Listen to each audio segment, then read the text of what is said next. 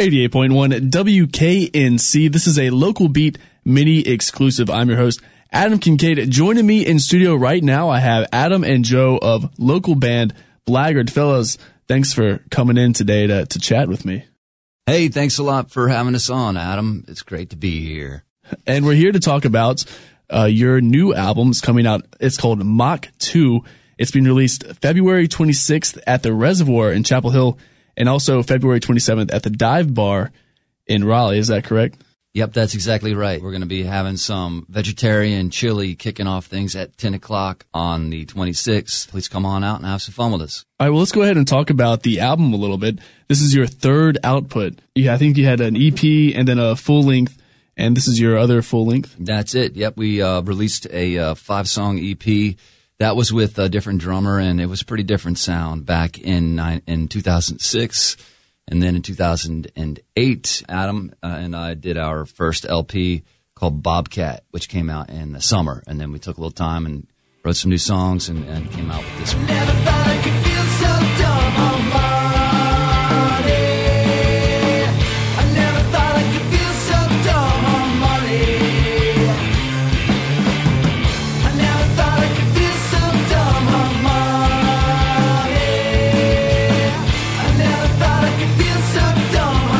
So, can you talk a little bit about how Mach 2 is different from the other albums you've put out? Yeah, um, from the inside, it's not as easy to tell, but like from the outside, what we hear is it's a little more transparent. It's like a little bit more, it's a little more vocally oriented. It's not, it's not math rocky at all. I don't, I wouldn't say it, it's not showboaty at all. I mean, not that like I'm Yngwie or anything like that, but like, you know, it's not like look at how neat we can play. It's more like song oriented. So, and we just had a lot of fun doing it. Songs are, you know, it's it's gotten called a dark record by like the couple of reviews we've gotten, but you know, I think that's might be just inherent to the nature of uh, of Adam. He's such a dark, dark, dark person. that's true.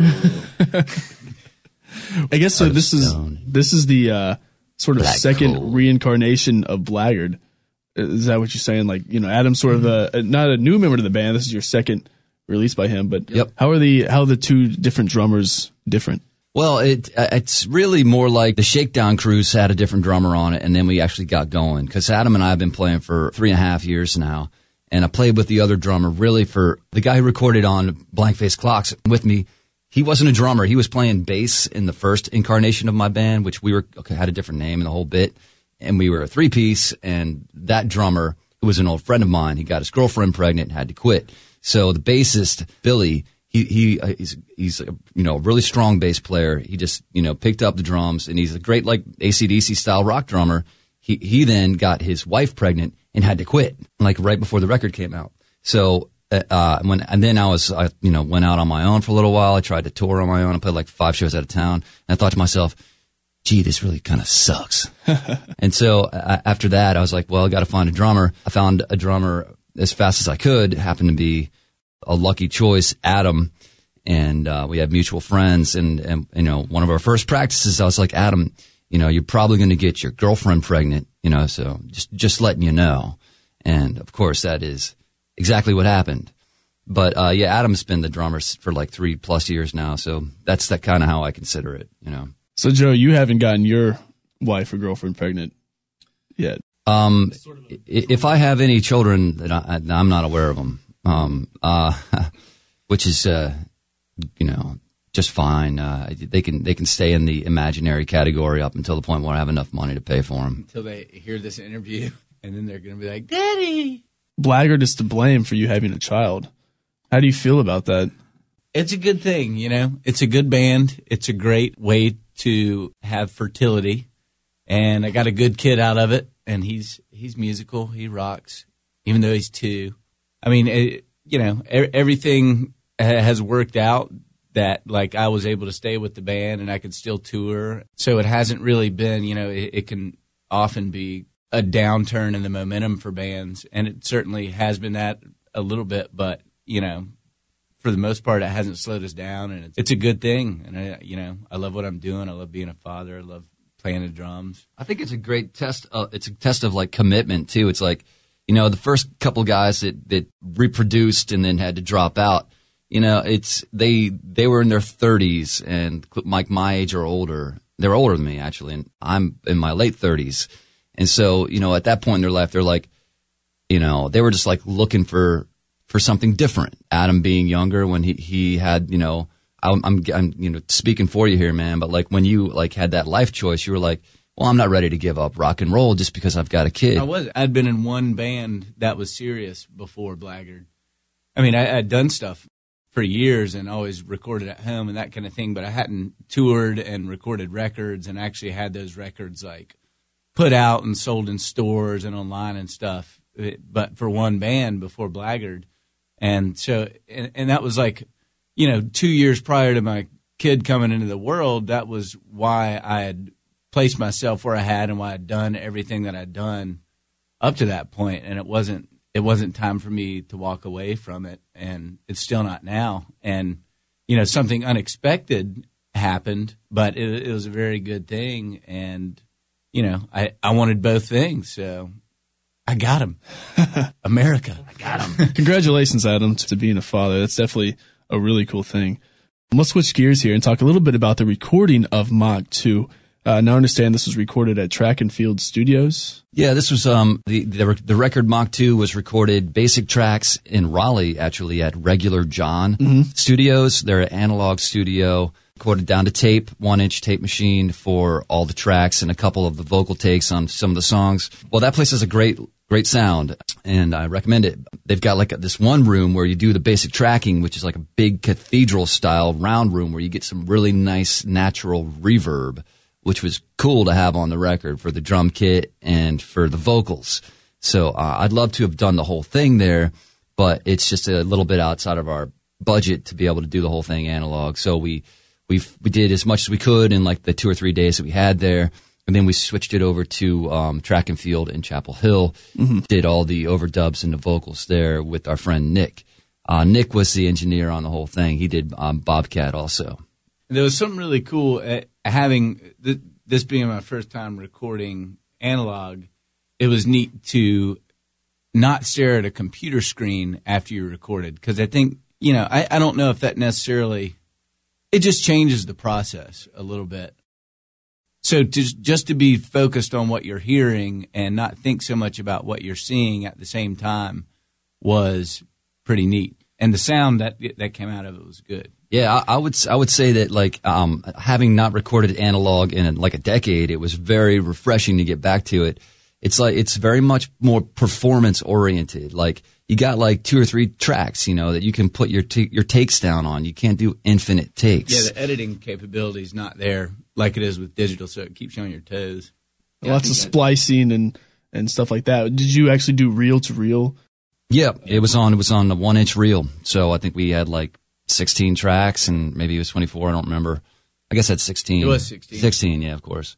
Yeah, it was a lot of fun. And, you know, it's like, it reminded me of recording with my band Capsize 7, which we recorded analog on two inch tape in California for the record Horsefly, which I'm, I've just put out now too. And that's available at my download site, which is the www.pigzenspace.com, P-I-G-Z-E-N-S-P-A-C-E dot com.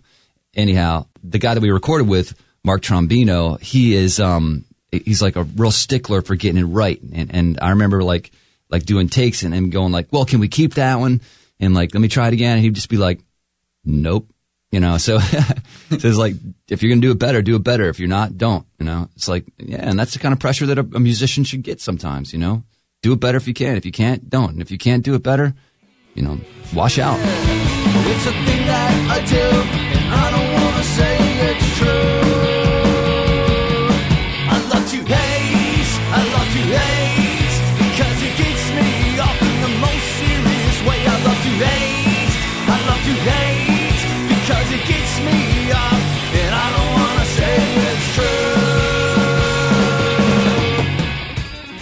Let's switch gears here once more and talk about pigs in space. Um, I'll just let you sort of go with it. I've actually never heard of, of pigs in before. What exactly is it? Uh, mm-hmm. Uh, and, and how did Blackguard use it? Back in, in the 90s, my rock band put out the vinyl seven inches on our own label and we called it Pigs in Space. We, we spelled it differently. I changed up the spelling just a little bit just to make it simpler. Um, there was like an apostrophe in it, which Uh, we've already got enough apostrophes in our in our names. And pigzenspace.com is like it was like my answer to well, what the heck am I going to do with Bobcat, which came out you know in 2008, and uh, I wanted to have the capacity to have people be able to to have access to this in places like all over the country. And, you know, I know that it's it's really has a lot to do with whether or not they've heard about where they can go. But if you can get that information to them, then they have the ability to download it if they choose. And I, I didn't know like how we were going to get our music on iTunes. I still don't know. You know, I mean, what do you do? And then you're just giving like 40% of it to, to right. the Apple Corporation. And, you know, if I want to give something to the Apple Corporation, it wouldn't be money. You know, um, not that I want to. It'd be a big middle finger and maybe like a, a pig's heart with a nail in it. Yeah, it'd be like a turd pie, like turd icing. So what about the uh, the album release parties? You're actually doing two album release parties. Uh, the first one is Friday, February 26th at the Reservoir in Chapel Hill, and, and the next one is in Raleigh the next night, Saturday night, February 27th at the Dive Bar. Let's talk about the Reservoir one right now. Uh, I understand there's some burlesque going on and, and maybe a little bit some some acoustic stuff as well, right? Yeah, I think that's it, tonight's going to be a lot of the, the performances are going to be by us. We're playing around midnight. Right before us, there's a, a burlesque and magic act. The uh, the the magician's called Reverend Spider, and the burlesque performer, her name is Rosie Hellfire, and they're both from Charleston. And uh, we met them down in Myrtle Beach one time, and I think it's it's going to be great. She's she's a really great performer. Has a lot of neat acts, and uh, he is a crazy smokes uh, perfume, tobacco. You know, he's he's like a magic man. He appears in a puff of smoke, and you know, he, he like steals your brain out of your head. uh, and um, well, he's all into voodoo, and he wears a, one of those big duster jackets and walks with a cane, even though he's probably in his twenties or thirties. But uh, he he showed us a few tricks when we were down there in Myrtle Beach, and it, it I think it's a very intriguing mixture, you know, having a burlesque act and a musician playing with a rock band, and you know, we were we were hoping it would drive some people out and give people a little bit of something different to see and to combine with a rock show and. So we'll see what happens. I'm really looking forward to it. Yeah, it's going to be a lot of fun. We got uh, starting it out. It's going to be with uh, Mark Smith, Michael Rank, and Michael Rank was in Snatches of Pink, also called mm-hmm. Clarissa. Yep and Mark Smith was in Patty Duke Syndrome, and they're just going to play some some some like acoustic folk as a duo, and I'm you know real happy to have like some seasoned great songwriter veterans start the night out and friends. So it's like you know it's keeping it old school, keeping it real, going for like a little bit of a sidetrack through some sexy crazy magic stuff then back to Blackguard playing rock. So yeah, so you guys are not doing acoustic, just to make it clear. That's right. We're doing the uh, just what we do, which is uh, you know loud, high energy stuff. So, and uh, uh starting it out at ten, I think it's going to be my friend Bo, who has a catering company, putting out some hot uh, vegetarian chili, some three bean chili. So that's going to be a lot of fun too.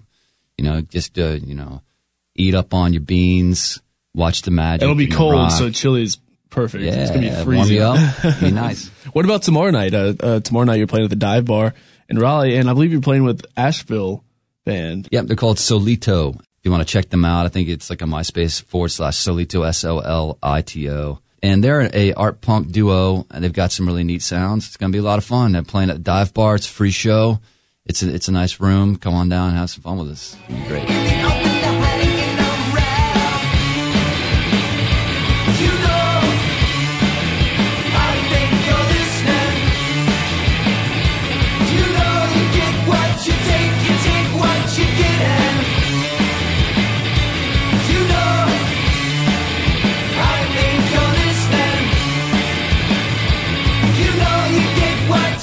What about your uh, tour plans for the spring, I guess, and into the summer? You know, you have a new album coming out. Are you mm-hmm. going to sort of promote it all by playing shows? Yeah, we're getting out there and we're going through our usual circuit. We try to hit like um, the, the Northeast for about four or five dates, and then come back, maybe do a South tour. Like we're just going through like South Carolina, maybe like four or five dates there, and then back home. We're we're not we're not really heading out for like a month or two or anything like that you know that is one of the things that have about having like responsibilities in terms of Adam have has has a child. You know, he's got, you know, I, I've got like a house that like you know the doors barely shut and it's like got leaves on the floor and stuff. So I don't really don't care. You know, I just make my rent and pay my bills. I'm good. But Adam's got like the real thing happening. He's got to keep his, his stuff locked down. So we don't go out for like three weeks to play to nobody.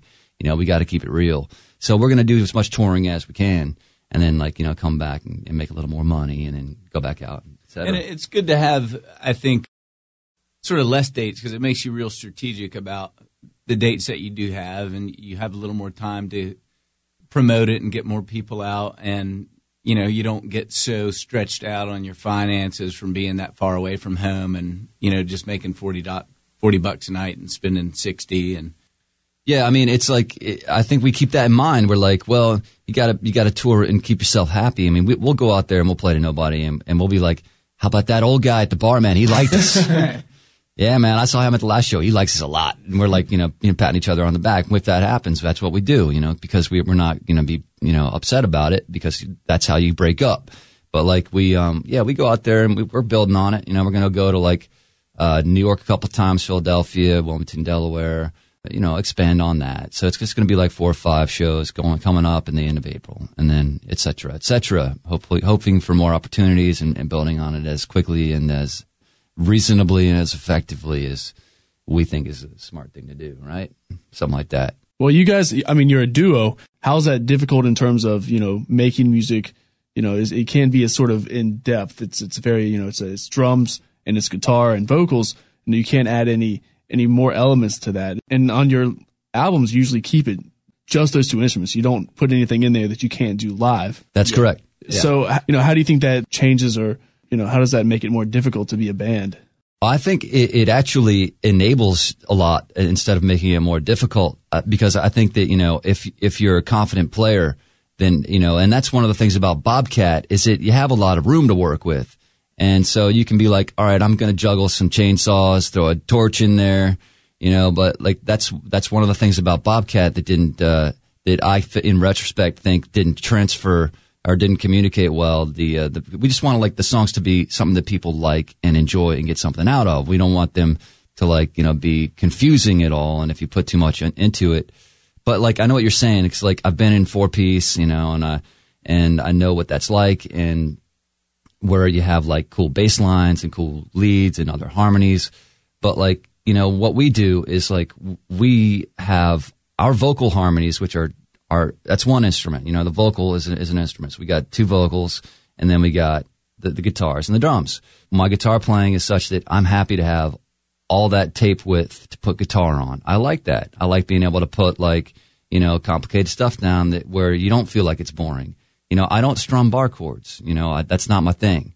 You know, I, I might do it on like, you know, uh, on, on, the occasional chorus, but who doesn't? I mean, come on. Yeah, you do that too, don't you?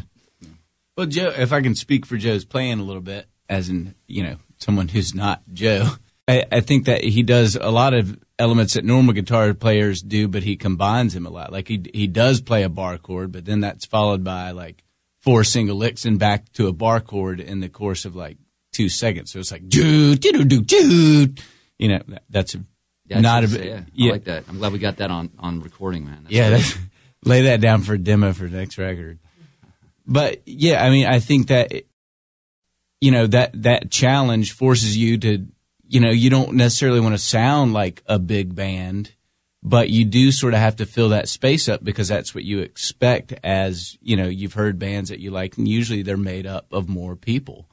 And, you know, it's the same for the drums. I think that because, you know, I really like bass lines and backbeats and harmonies and all, all that good supporting rhythm section kind of stuff. So what I do on the drums is I play a little more toms and maybe other drummers playing similar styles of music do because I fill in the space that's there from not having another guitar or a bass guitar. And I like that challenge. And I, th- I think it's, it's maybe a better drummer and, you know, well, that, that's it. I didn't have anything more. It's made me a better drummer, and I like it. Yeah, we're not trying to like make a point of being a two piece. If like we ever like looked at each other in practice and went, wouldn't another member be great? We'd get another member.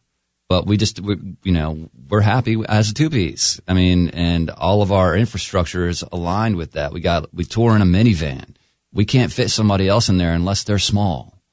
Our, like the, the stuff we, like the box we lock all our gear into it doesn't fit anything but our gear. We'd have to like get like a, a like a U-Haul trailer if we got like another member. You know, it's just like it's a lot of complications. It also makes it harder just for practice, which is very important in being a tight band. We practice at least twice a week. And it's really easy to get two guys together. But if you talk about getting three and four people together, that confuses things quite a bit. It, maybe it, we'll get somebody just for fun. Like we'll get somebody that has like uh, more problems than me. We'll get somebody that has like uh, like a big drug addiction and like a bad girlfriend, and you know, and is like has no work ethic and lies a lot. Brings their rabid dog to practice all the time. Yeah, it smells bad. You guys are describing me perfectly. I, I, maybe I'll join the band. I don't know.